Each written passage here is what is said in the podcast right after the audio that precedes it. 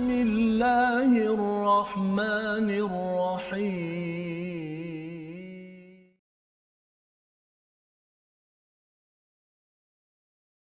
أعوذ بالله من الشيطان الرجيم. بسم الله الرحمن الرحيم. الحمد لله رب العالمين. الرحمن الرحيم. مالك يوم الدين. إياك نعبد وإياك نستعين. اهدنا الصراط المستقيم.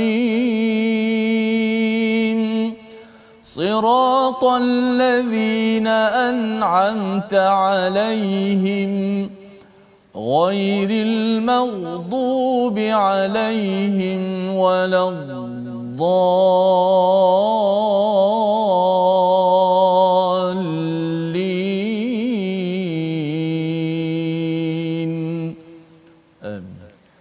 Assalamualaikum warahmatullahi wabarakatuh. Alhamdulillah wassalatu wassalamu ala Rasulillah wa ala alihi wa man wala syada la ilaha illallah syada Muhammadan abduhu wa rasuluh. Allahumma salli ala sayidina Muhammad wa ala alihi wa sahbihi ajma'in. Amma ba'du. Apa khabar tuan-tuan dan puan yang dirahmati Allah sekalian?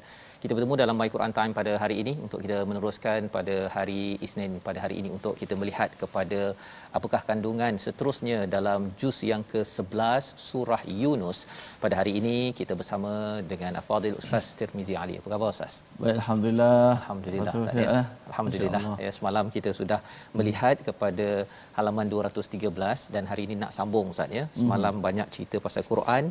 Hari ini ada kaitan dengan sirah perjuangan Nabi dan Allah. ini yang kita akan sama-sama lihat dan tuan-tuan yang berada di online dijemput untuk share ya, kongsikan di Facebook tersebut dan uh, tag kawan-kawan yang ada untuk kita sama-sama ya ramaikan lagi majlis al-Quran ini kita bersama dalam My Quran Time baca faham amal agar kawan-kawan yang tidak ketahuan ha ya tidak tahu sempat untuk mengambil bahagian dan ganjarannya juga bersama dengan tuan-tuan yang berkongsi ya kalau katakan kongsi tag pun tak jalan juga call ke beritahu ke kempen lah macam mana sekalipun kerana kita perlukan men- menjejak kepada bagaimana Nabi sallallahu alaihi wasallam bersungguh menyampaikan mesej kalam daripada Allah Subhanahu wa taala. Pada hari ini kita akan melihat kepada ayat 43 hingga 53 apakah sinopsis ringkasannya? Kita perhatikan.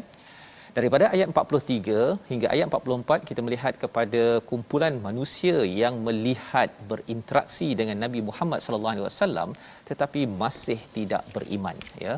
Ataupun pada zaman sekarang mengetahui tentang sejarah Nabi Muhammad tetapi tidak mahu mengikut kepada sunnah Nabi dan pada ayat 45 Allah menceritakan tentang hakikat dunia ini yang amat sementara yang sebenarnya kita mungkin lelah kita payah tetapi sebenarnya lelah dan payah itu hanyalah sementara apabila dibandingkan dengan daerah akhirat nanti. Dan kita akan melihat pada ayat 46 hingga 53 Allah menjelaskan azab bagi orang-orang yang mensyirikkan Allah di dunia dan apa kesannya bila sampai di akhirat nanti insya-Allah. Jadi kita harapkan kita belajar sesuatu agar kita terjauh daripada azab.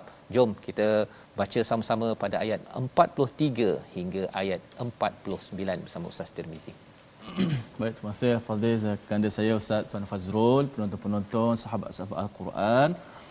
Alhamdulillah wassalatu wassalamu ala Rasulillah amma ba'd. Sama-sama pada hari ini kita dapat meneruskan lagi nikmat Al-Quranul Karim. Sama-sama kita hidupkan hati-hati kita dengan Al-Quran satu jam bersama Al-Quran. Kita tidak disuruh untuk 24 jam baca Al-Quran. Ha, kita ada juga kerja-kerja yang lain untuk kita dibuat ha, sebagaimana Rasulullah dan para sahabat. Tapi jangan kita tinggal sekali-kali tinggalkan Al-Quran kerana mungkin hati kita boleh mati tapi Al-Quran tidak pernah mati untuk kita. Untuk sama-sama kita belajar Al-Quran menerusi bacaan dan pentingnya kita mentadaburi isi kandungan mesej daripada Allah Subhanahu Wa Taala. Jom ha, sama-sama kita lantunkan ayat-ayat Al-Quran, kita sama-sama dengar, membaca menghayati ayat 43 hingga 49 surah Yunus أعوذ بالله من الشيطان الرجيم. ومنهم من ينظر إليك. أفأنت تهدي العمي ولو كانوا لا يبصرون؟ إن الله لا يظلم الناس شيئا ولكن الناس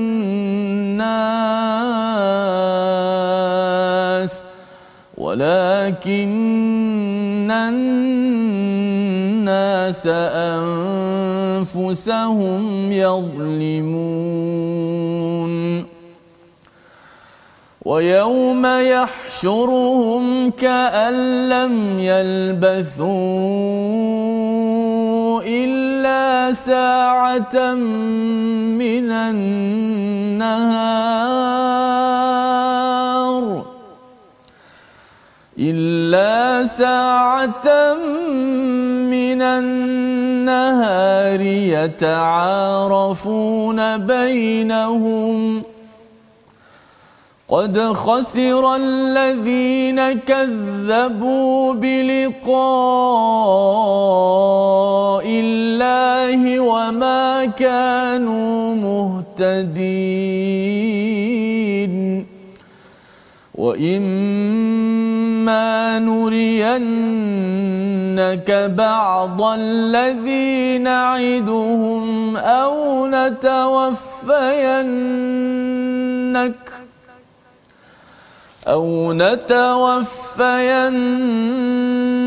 فإلينا مرجعهم ثم الله شهيد على ما يفعلون ولكل أمة رسول فإذا جاء رسولهم قضي بينهم بالقسط وهم لا يظلمون. ويقولون متى هذا الوعد إن كنتم صادقين؟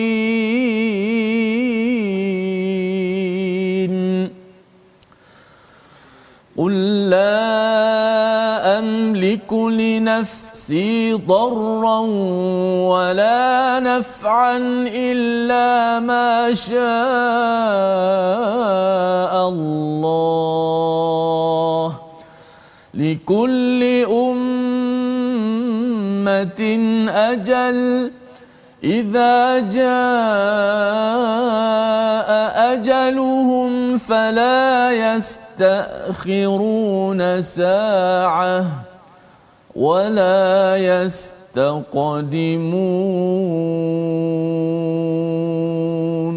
صدق الله العظيم. Surah Al-Azim begitulah bacaan daripada ayat 43 hingga ayat 49 untuk kita sama-sama melihat kepada komentar ya nasihat Allah Subhanahu Wa Taala kepada kita ya mengambil pelajaran daripada orang-orang yang musyrik. Wa minhum may yanzuru ilaik iaitu daripada sebahagian daripada mereka orang-orang yang musyrik yang mensyirikkan Allah Subhanahu Wa Taala itu melihat kepada kepada kamu kepada Nabi Muhammad sallallahu alaihi wasallam. Kalau kita melihat kepada ayat semalam wa minhum may yastami'una ilaik ya sebahagian daripada mereka mendengar kepada kamu tetapi apa yang berlaku ialah dia dengar buat-buat dengar sahaja tetapi mereka tidak mahu menggunakan akal mereka untuk untuk memproses apa yang didengarkan daripada Nabi sallallahu alaihi wasallam. Ya maksudnya ialah dalam surah al-a'raf Allah telah menemplak manusia yang ada pendengaran tetapi tidak menggunakan ataupun tidak faham kerana mereka tidak menggunakan akal. Ya la yaqilu nabiha jadi dalam ayat 43 ini Allah menyelar, Allah memberi komentar orang yang boleh tengok nabi, ya, boleh perhati nabi tetapi afa anta tahdi al-umya walau kanu la yubsirun? Iaitu apakah kamu dapat memberi petunjuk pada orang yang buta walaupun mereka tidak memerhatikan? Nak ceritanya apa? Bahawa mereka ini yang zuru menggunakan mata. Mereka boleh lihat Nabi sallallahu alaihi wasallam dengan akhlak yang baiknya dengan seruan yang bagusnya. Tetapi uh, Nabi tidak mampu memberi hidayah kepada mereka kerana mereka digelar apa tuan-tuan sekalian? Al-umya ya. Al-umya itu maksudnya ialah orang yang yang buta ustaz ya. Orang yang buta. Mereka boleh tengok tapi Allah gelar mereka ini buta. Ha ya. Macam mana boleh jadi begitu? Kerana walau kanu la yubsirun kerana mereka tidak menggunakan tidak melihat dengan mata hati. Mata fizikal perlu dipasangkan dengan mata hati malah ada ustaz ya uh, seorang uh, qari pada program uh, pada Ramadan yang lepas dia buta tetapi subhanallah ya baca Quran pakai braille tu kan dengan taranum sekali Ustaz. Dengan taranum sekali sekarang ni menjadi apa muazzin di Masjid Shah Alam Sultan Abdul Aziz kan. Jadi nak ceritanya ialah apa? Mata hati ini perlu di dijaga sebenar-benarnya dan salah satunya tuan-tuan ialah dengan kita melihat ayat al-Quran ini kita mohon hidayah agar Allah membuka mata hati kita. Innallaha la yadhlimun nas. Allah tidak pernah menzalimi manusia. Manusia bukan sekadar orang beriman sudah tentu, tetapi manusia Allah tidak pernah zalimi walaupun sedikit. Tetapi walakinna walakinnan nas anfusahum yadhlimun. Ya, tetapi manusia sendirilah yang menzalimi diri mereka. Ada komentar ya uh, di dalam uh, tafsir uh, menyatakan tentang bagaimana manusia itu menganiaya diri sendiri. Al-Qurtubi menyatakan dengan sifat kufur dengan melakukan maksiat dan juga bercanggahan semua perkara yang mereka lakukan dengan panduan daripada Allah. Itu tanda zalim. Ya bila buat dosa dan tidak mahu bertaubat ataupun dia kufur tidak bersyukur apa yang ada. Apa yang ada zaman pandemik sekarang ini dia kata Allah ni susahlah kena lockdown lah apalah dia tidak memberi fokus kepada apa kepada apa yang ada kita masih ada lagi keluarga, kita masih lagi ada nafas, kita masih lagi ada penglihatan, pendengaran, kita masih boleh tengok TV, kita masih lagi ada internet, boleh lagi guna Facebook untuk mendengar perkara yang baik. Jadi ini adalah cara untuk kita mengelakkan diri daripada orang menjadi orang yang zalim, menzalimi diri sendiri. Jadi pada ayat 45 Allah mengingatkan wa yauma yahsyuruhum ya ingatlah pada hari Allah mengumpulkan mereka mereka seakan-akan tidak pernah tinggal kecuali sesaat pada siang hari. Ha, ini adalah hakikat dunia Ustaz ya. Yang kita duduk uh, berpuluh-puluh tahun ini, 60, 70, ada yang umur dah 90, 100 tahun, tetapi hakikatnya adalah sa'atan minan nahar. Satu saat ataupun kecuali satu masa daripada siang. Oh, daripada siang ya. Mengapa di highlightkan siang bukan malam Ustaz ya? Pasal malam biasanya orang boleh anggap panjang. Pasal apa? Pasal malam biasanya orang tak sibuk siang biasanya orang sibuk orang bekerja sekejap ya jadi dahlah sibuk jadi akhirnya saatan dia rasa eh dah petang ha contohnya kan bagi tuan-tuan yang berada di rumah kalau banyak kerja ya pada waktu siang itu kita akan rasa eh dah malam kan? Tetapi kalau tak banyak kerja kalau adik-adik kat rumah cuti sekarang ini rasa macam alamak tak ada buat apalah waktu siang. Ha, itu yang menyebabkan kadang-kadang kita rasa lambat masa itu untuk untuk pergi. Jadi hakikat hidup di dunia ini 60, 70, 80 tahun Allah beritahu kepada kita. Ya, kita tak sampai lagi tapi Allah buka ya rahsia bahawa sebenarnya adalah sa'atan minan nahar yata'arafuna bainahum. Subhanallah ya. Perkataan mereka mengenali di antara mereka itu Ustaz ya. Itu sebagai satu peringatan kita ni kenal kawan kita ini kenal pemimpin kita kenal sesama kita ni kenal atas dasar apa Ha, kalau ta'arufnya itu, dia kenalnya itu atas dasar atas dasar Quran, berbuat kebaikan, maka kita kalau sekejap saja di dunia ini walaupun menghadapi kesengsaraan, kita rasa berbaloilah kita dulu. Kita berkenalan, ya Ustaz ya, kita berkenalan kerana Al-Quran. Tapi kalau katakan kita berkenalan itu, engkau yang ajak aku hari itu kan buat dosa engkau yang suruh aku membawang suruh aku mengumpat suruh aku kutuk bos apa sebagainya kutuk orang sana kutuk orang sini kita akan kenal dan kita akan ha dakwa orang itu di di akhirat nanti.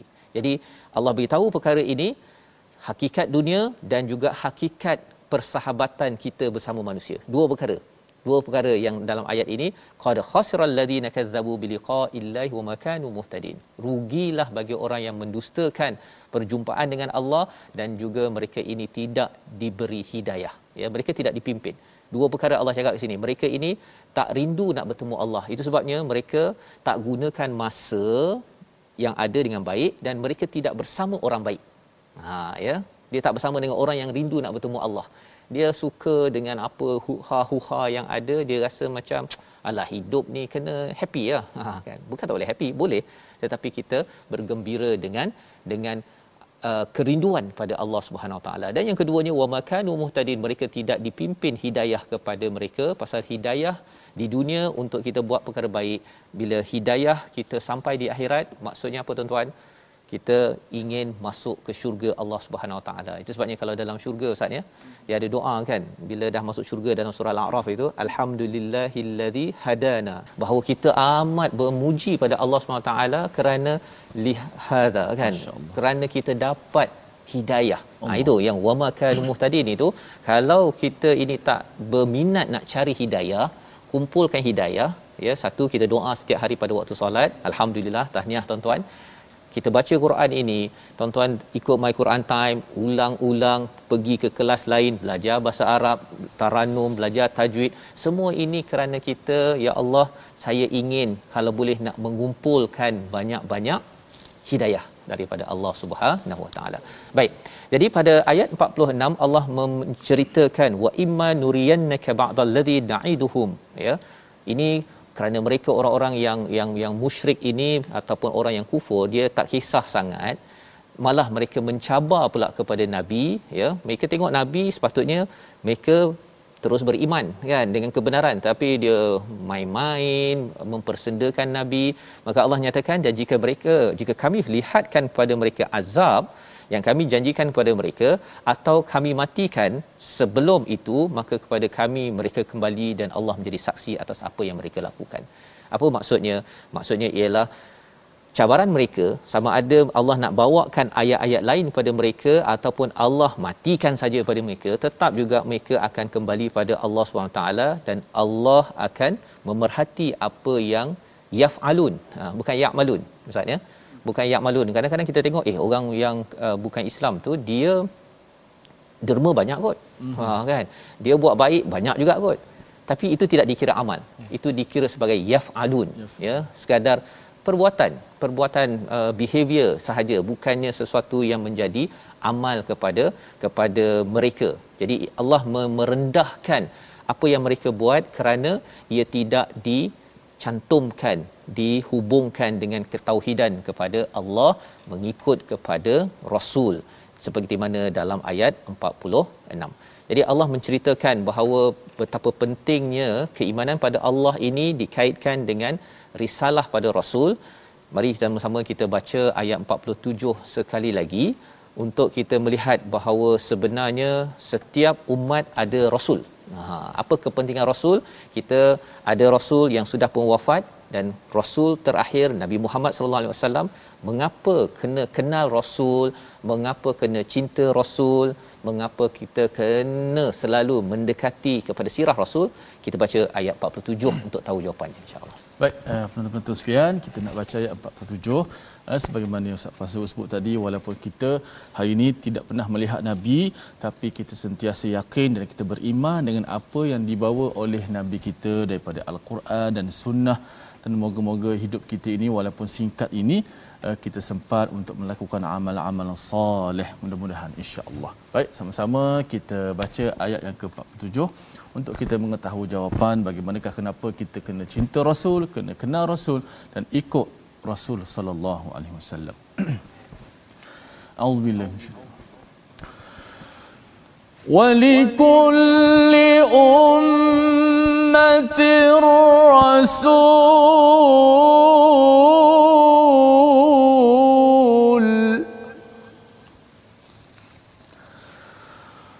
ولكل أمة رسول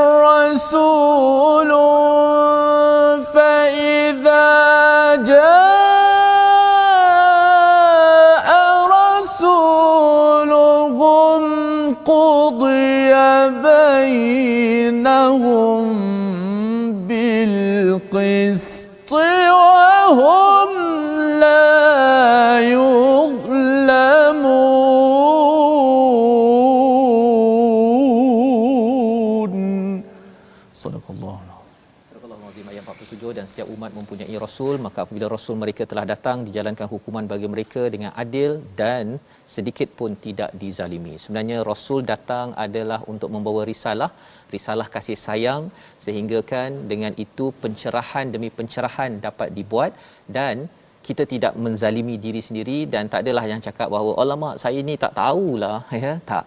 Kerana apa? Kerana risalah kasih sayang itu akan disampaikan kepada seseorang. Yang penting nak dengar ke tak nak? Ya ha, ada orang dapat rasul depan mata pun tak nak dengar.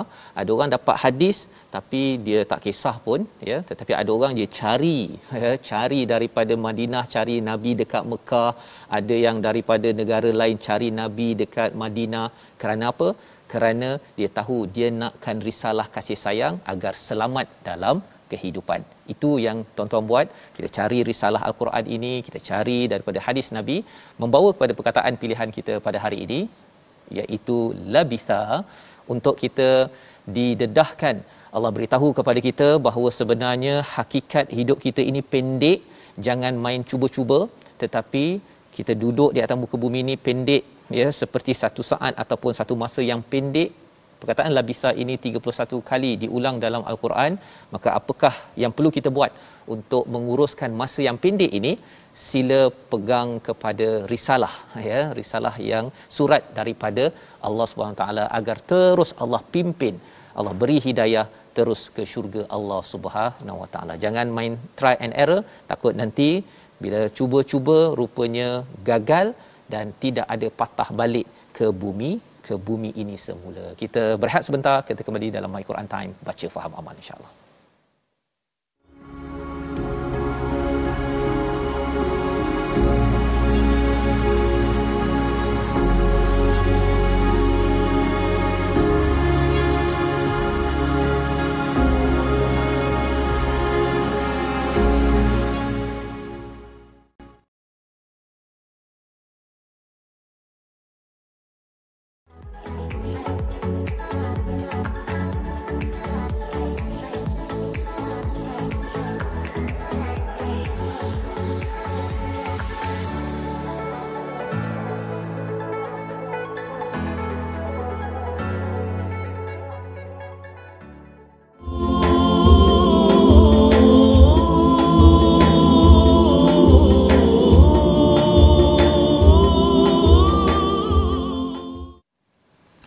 Alhamdulillah, thumma alhamdulillah kita bersyukur pada Allah Subhanahu wa taala pada saat dan ketika ini kita diberikan nikmat terus untuk bersama-sama dengan Al-Quran. Kita hidupkan hati-hati kita ini dengan Al-Quran Karim. Alhamdulillah. Itulah ha, Quran dan ajaba. Ajaibkan Al-Quran. Ha, penonton-penonton sekalian. Ha, sebagaimana apa yang Ustaz Fah sebut tadi. Al-Quran dah turun lama dah apa yang kita buat, apa yang berlaku pada diri kita hari ini bila kita baca Quran, bila kita lihat dalam Al-Quran, Allah seolah-olah Al-Quran ini menerangkan apa kejadian-kejadian yang berlaku sama ada dahulu, sekarang Al-Quran menerangkan kepada kita. Al-Quran tidak pernah ha, berhenti keajaibannya walaupun manusia tak nak baca, walaupun manusia menentangnya, tapi itulah Al-Quran. Kerana Allah Subhanahu Wa Taala lah yang memelihara Al-Quran. Alhamdulillah. Baik penonton-penonton, seperti biasa kita nak ulang kaji ilmu tajwid kita pada hari ini. Dan hari ini kita uh, dalam muka surat yang ke-214 kita nak melihat uh, contoh-contoh iaitu pada hukum uh, ikhfa hakiki. Uh, boleh kita lihat pada slide yang kita sediakan kita nak ambil uh, tiga contoh. Uh, okey.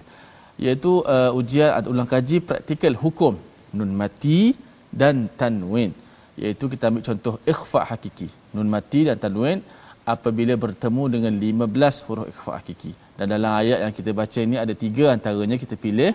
Iaitu pada ayat yang ke-43 atas sekali ha, wa minhum may yanzuru ilaik. Nun bertemu dengan dha. Maka kita baca secara ikhfa may yanzuru ilaik. Nun disembunyikan ikhfa tu masuk apa sembunyi nun itu disembunyikan di mana disembunyikan bukan dalam za dia tak masuk ha, dia hanya disembunyikan di sisi huruf za ha, sebab tu gunnah kita bunyi seakan-akan tebal sedikit. Sebab apa tebal? Sebab huruf dha yang bertemu dengan huruf nun itu adalah huruf yang bersifat dengan apa? Tebal. Dha kan kita sebutkan dha. Kita tak kita tak sebut dha, kita sebut dha. Maka gunnah di situ pun bunyi je minhum man yanzuru ilaik. Ha, kita lihat contoh yang kedua pada ayat 44 hujung ayat 44 ayat kedua yang kita baca tadi uh, di hujung walakinnan nasa anfusahum walakinnan nasa anfusahum ini juga hukum yang sama. Ikhfa hakiki nun bertemu dengan salah satu daripada 15 huruf ikhfa antaranya huruf fa. Uh, huruf fa di mana? Huruf fa di bibir kita gigi kacip kita. Ha, menekan perut bibir dalam huruf fa. Maka nun, nun itu disembunyikan di mana? Di sisi huruf fa. Uh, tak boleh. An ah kita jelaskan nun mati. Nun tidak boleh jelas kat sini tidak boleh dijelaskan mati kerana nun di sini kita kena ikhfa disembunyikan matinya. Bunyi sembunyi kat mana ustaz? Sembunyi di sisi huruf selepasnya lah. Ha, huruf sini huruf fa. Okey yang ketiga uh, yang ketiga pada uh, ayat 48 hujung ayat 48 ada dua di situ. Nun bertemu dengan kaf dan nun bertemu dengan ta yaquluna mata hadzal wa'du in kuntum sadiqin in kuntum sadiqin pertama nun jumpa dengan kaf. Kemudian selepas itu nun bertemu dengan huruf ta. Dua-dua huruf kaf ta ni adalah daripada 15 huruf-huruf ikhfa. Itulah ulang kaji tajuk kita pada muka surat yang kita baca ini. Moga-moga dapat kita beramal. Selepas ni jumpa saja nun mati bertemu dengan kaf, jumpa dengan ta, jumpa dengan fa, jumpa dengan dha yang bersifat tebal. Maka gunnah-gunnah itu, ikhfa itu bunyi dengung itu adalah tidak sama. Gantung pada huruf selepas tu. Wallah ucapkan hmm. ya pada Ustaz Tarmizi uh, kita melihat kepada ifak hakiki Ustaz ya, ya. ada hmm. 15 huruf yang kita dah belajar sebentar tadi dan kita cuba aplikasikan di dalam halaman 214 ya hmm. pada hari ini. Alhamdulillah kita ingin teruskan pada ayat 50 hingga 53 ya kita ya. sudah pun tadabbur melihat kepada ayat 43 uh, hingga ayat 47 sebentar tadi dan kita nak melihat sedikit ya ayat 48 dan ayat 49 apa ceritanya ha sebelum hmm. kita sambung Ustaz ya. Hmm. Ayat 48 tak, itu tak habis lagi tadi kan. Tak habis lagi. Okay. Ha ya ayat 48 tu cerita tentang mereka iaitu orang-orang yang tidak beriman ni dia kalau dah tak puas hati tu hmm. dia sampai satu masa dia nak cabar. Dia cabar kepada nabi dia kata mata hadzal wa'd ya iaitu bila janji yang kau cakap ni kata ada azab neraka lah ada apa semua ni. Ini bila bila bila? Ha, kan? Jika kamu betul ya? Maka nabi cara jawab nabi ini adalah cara jawab kita juga. Kalau ada orang cabar ataupun orang mempermainkan kebenaran yang kita cuba nak cadangkan yang cuba kita nak bawakan. Jangan kita pula yang emosi. Kita balas pula dengan perkara-perkara negatif bukan? Ya? Malah ataupun kita nak tunjukkan kehebatan kita. Tak tak tak diajarkan di sini iaitu balas balik dengan perkataan yang baik iaitu la amliku li nafsi darran wala naf'an illa ma Allah. Iaitu aku ini sebenarnya tak berkuasa memberi mudarat nak memberi manfaat kecuali dengan izin daripada Allah Subhanahu wa taala. Nak ceritanya bahawa kalau nak bagi azab ke nak buat apa nak nak bagi uh, kena ke ataupun kena mas apa ustaz? Kena puting beliung ke hmm. semua nabi tak ada kuasa apa pun itu semuanya adalah dengan izin Allah Subhanahu Wa Taala. Zaman sekarang kalau ada yang kata kalau Islam tu betul sangat. Mm-hmm. Menang ah dekat Palestin. Ha kalau ada yang cakap begitu kan. Mm. Kalau ada orang cakap begitu, kita bawa bertenang ya, bawa bertenang pasal ini adalah tazakkur kita daripada ayat ini bahawa Allah kata katakan saja la amliku nil nafsi darran wala naf'an illa ma Allah. Di sebalik perkataan ini adalah ketenangan kerana kita tahu kita sedang bertawakal kepada Allah Subhanahu Wa Taala. Likulli ummatin ajal ya setiap uh, umat ini ada dia punya deadline dia dan apabila datang sesuatu ajal itu la yastakhiruna sa'atan wa la yastaqdimun. Ini bukan sekadar nafs ustaz ya. Bukan sekadar setiap diri ada ajal tapi ini setiap umat ada ajal Nah, jadi satu kumpulan itu kalau dia rasa saya power, saya berkuasa, sebenarnya pada satu masa nanti bila Allah kata that's it. Ha okay, habis habis. Tak boleh dianjak awalkan. Pada waktu itu ada yang kata uh, kalau kita tengok ayat ini dia uh, seperti kata kalau boleh awalkan kan tapi Allah kata ada orang bila dah diawalkan dia kata eh, eh Allah tok bagi bagi chance sikitlah kan hmm. kami bagilah kami ni maju sikit tidak ada ya jadi ini adalah pelajaran pada ayat 49 ya ayat 48 dan 49 kita nak teruskan dengan ayat 50 hingga ayat 53 silakan ustaz Baik, alhamdulillah terima kasih Ustaz Fazrul, masya-Allah eh, penerangan yang jelas untuk sama-sama kita fahami bagaimana Allah Subhanahu taala Maha berkuasa, bukan ilmu kita tapi pasti eh, kita ada ajal. Eh, kita ada masa-masa yang ditentukan. Dunia ni ada titik noktah dia. Eh, walaupun macam mana pun seronok, eh, sudah pasti dia akan ada eh, tempat berakhirnya. Kita orang beriman kita kena yakin bahawa tempat kita yang kekal abadi wal akhiratu khairun wa abqa dan itulah akhirat lebih baik dan lebih kekal ha, bagi orang-orang yang sentiasa beriman. Nak sambung sikit lagi bacaan kita melengkapkan muka surat yang ke-214 ini daripada ayat 50 hingga ayat 53 jom kita terus sama-sama gemakan al-Quran dalam diri-diri kita rumah kita di mana saja kita berada dengan meneruskan bacaan surah Yunus ini dengan uh, menggunakan alunan irama nahawan insyaallah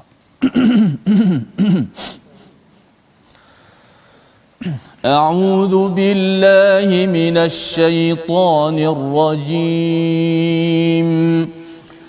قل أرأيتم إن أتاكم عذابه بياتا أو نهارا؟ إن أتاكم عذابه بياتا أو نهارا ماذا يستعجل منه المجرمون؟ أثم إذا ما وقع آمنتم به؟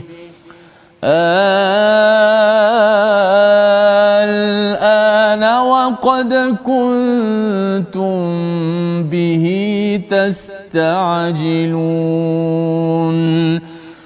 ثم قيل للذين ظلموا ذوقوا عذاب الخلد هل تجزون؟ هل تجزون إلا بما كنتم تكسبون ويستنبئونك أحق هو قل إي وربي إنه لحق وما أنتم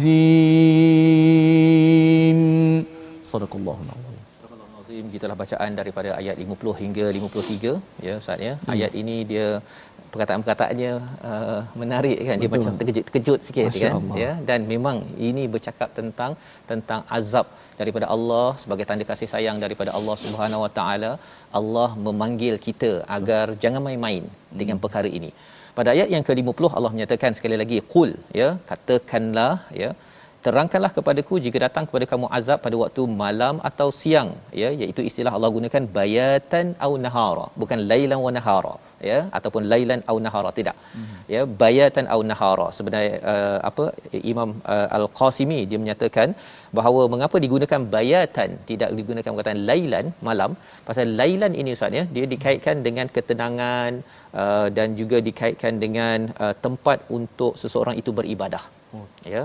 Uh, tetapi kalau bayatan ini rumah dikaitkan dengan rumah, rumah ni tempat kita relax ya, tempat kita tak berapa uh, apa kita macam lalai sikitlah dekat rumah dan nak tidur. Jadi dinyatakan oleh Imam Al-Qasimi ini dalam tafsirnya uh, digunakan perkataan bayatan ini pada waktu itu orang tengah lalai, orang tengah nak tidur, maka pada waktu itu akan datang azab.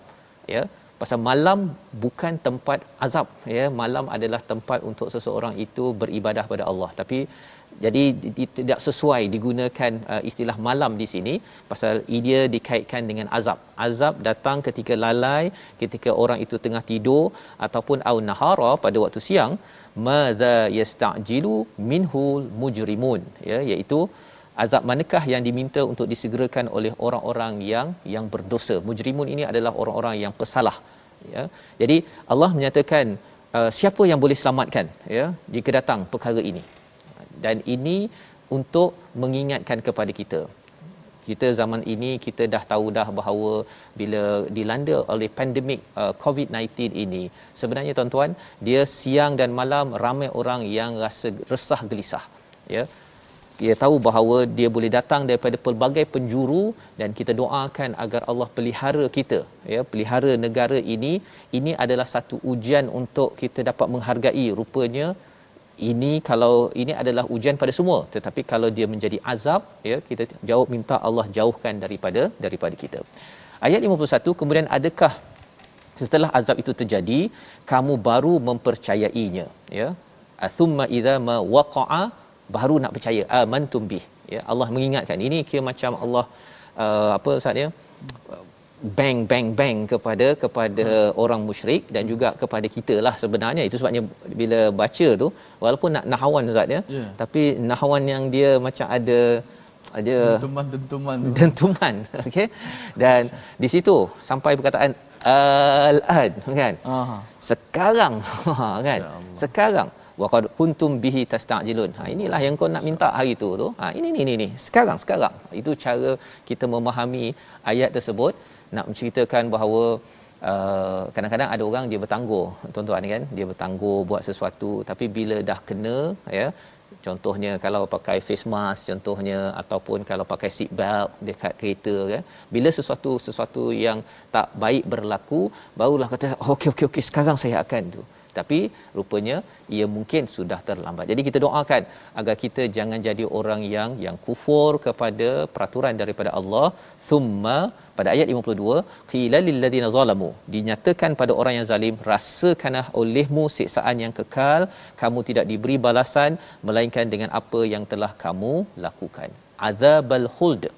Azabal khuld itu adalah satu sebagai satu uh, tekanan psikologi ustaz ya. Mm-hmm. bila orang itu kena denda kemudian kena marah lagi ketika didenda. Macam seorang anak jatuh kan.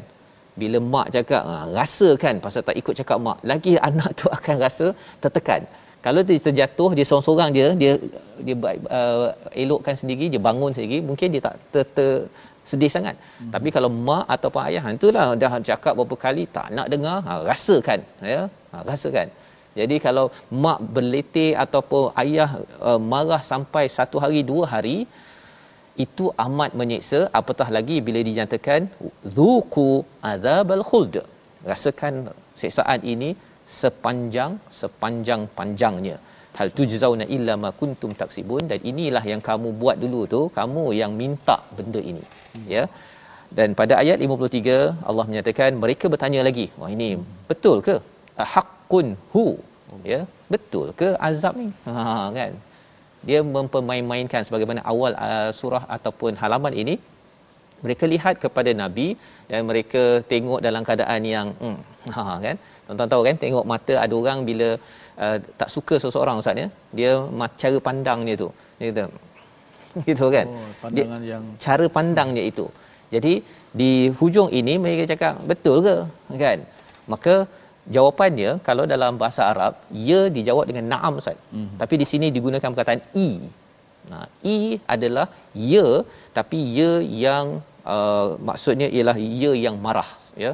Maksudnya kita bercakap tentang ya ha kan wa rabbi dan nabi bersumpah dengan Allah Subhanahu Wa Taala di sini. Maksudnya nak menekankan bahawa azab ini betul-betul betul-betul ada. Innahu lahaq ya. Sesungguhnya ia benar. Wa ma antum bimu'jizin. Kamu tidak akan lepas apabila ia datang. Ia tidak lepas. Jadi nabi mengingatkan perkara ini ya kerana apa? Kerana nabi amat sayang kepada umat Allah mengingatkan ini kepada kita bukan pasal Allah benci, Allah mak pasal neraka, pasal azab bukan. Sebagaimana kita zaman sekarang ini tuan-tuan bila mak ayah kata okey kita lockdown ya. Pasal apa? Pasal kita sayang kepada ahli keluarga agar kita menjaga keselamatan nyawa kita. Moga-moga Allah pimpin kita menjadi orang yang sentiasa jaga keselamatan di dunia, keselamatan sampai akhirat. Kita lihat resolusi kita pada kali ini. Yang pertama, resolusi daripada halaman 214 selalu melihat dan memperbaiki kezaliman pada diri, ya. Kerana Allah tidak pernah zalim. Yang kedua, manfaatkan masa hidup yang amat sekejap ini dengan kita bersama orang yang boleh membawa kepada hidayah dan juga jangan mendustakan Allah.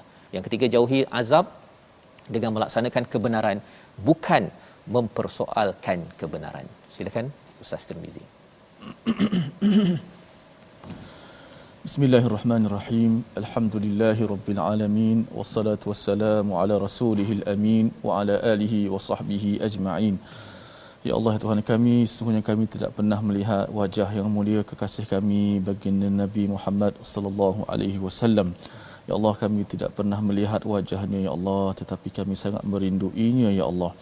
Ya Allah kami ingin sekali untuk memeluk akan tubuhnya yang mulia ya Allah. Ya Allah kami sentiasa berselawat dan mengikuti sunnah Nabi kami ya Allah. Oleh itu ya Allah perkenalkanlah kepada kami di hari akhirat ya Allah Nabi kami yang mulia ini ya Allah. Ya Allah izinkanlah kami untuk diberi syafaatnya ya Allah. Ya Allah hidupkanlah kami dengan Al-Quran ya Allah. Ya Allah kau angkatkanlah wabak ini ya Allah. Ya Allah kau kembalikanlah Masjidil Aqsa di Palestin kepada umat Islam ya Allah. Ya Allah kau lihat ya Allah hancurkanlah mereka-mereka Yahudi yang seangkatan dengannya ya Allah. Sesungguhnya kau lah yang maha kuat lagi maha perkasa ya Allah. Amin ya rabbal alamin. Amin ya rabbal alamin. Moga-moga Allah mengabulkan diri uh, kita dengan doa yang dibacakan sebentar tadi agar kita menjadi orang yang betul-betul melihat kepada sunnah Nabi dan kita tidak pandang sebelah mata. Inilah yang kita ingin sebarkan kesedaran ini dalam tabung gerakan Al-Quran sebagai satu platform tuan-tuan kita berjuang bersama. Kita menggunakan masa menggunakan ruang ringgit kita untuk sama-sama. Masyarakat sedar bahawa sebenarnya kasih sayang Nabi inginkan semua selamat termasuklah juga pada waktu ini kita nak ucapkan tahniah kepada tuan-tuan yang ingin jaga keselamatan dengan mendaftar untuk mendapatkan vaksin dan kita doakan keselamatan ini di dunia keselamatan kita juga di akhirat dengan penawar hati daripada Al-Quran. Kita bertemu dalam siaran ulangan dan kita bertemu pada episod akan datang pada hari esok menyambung pada halaman 215 My Quran Time baca faham amal insyaallah.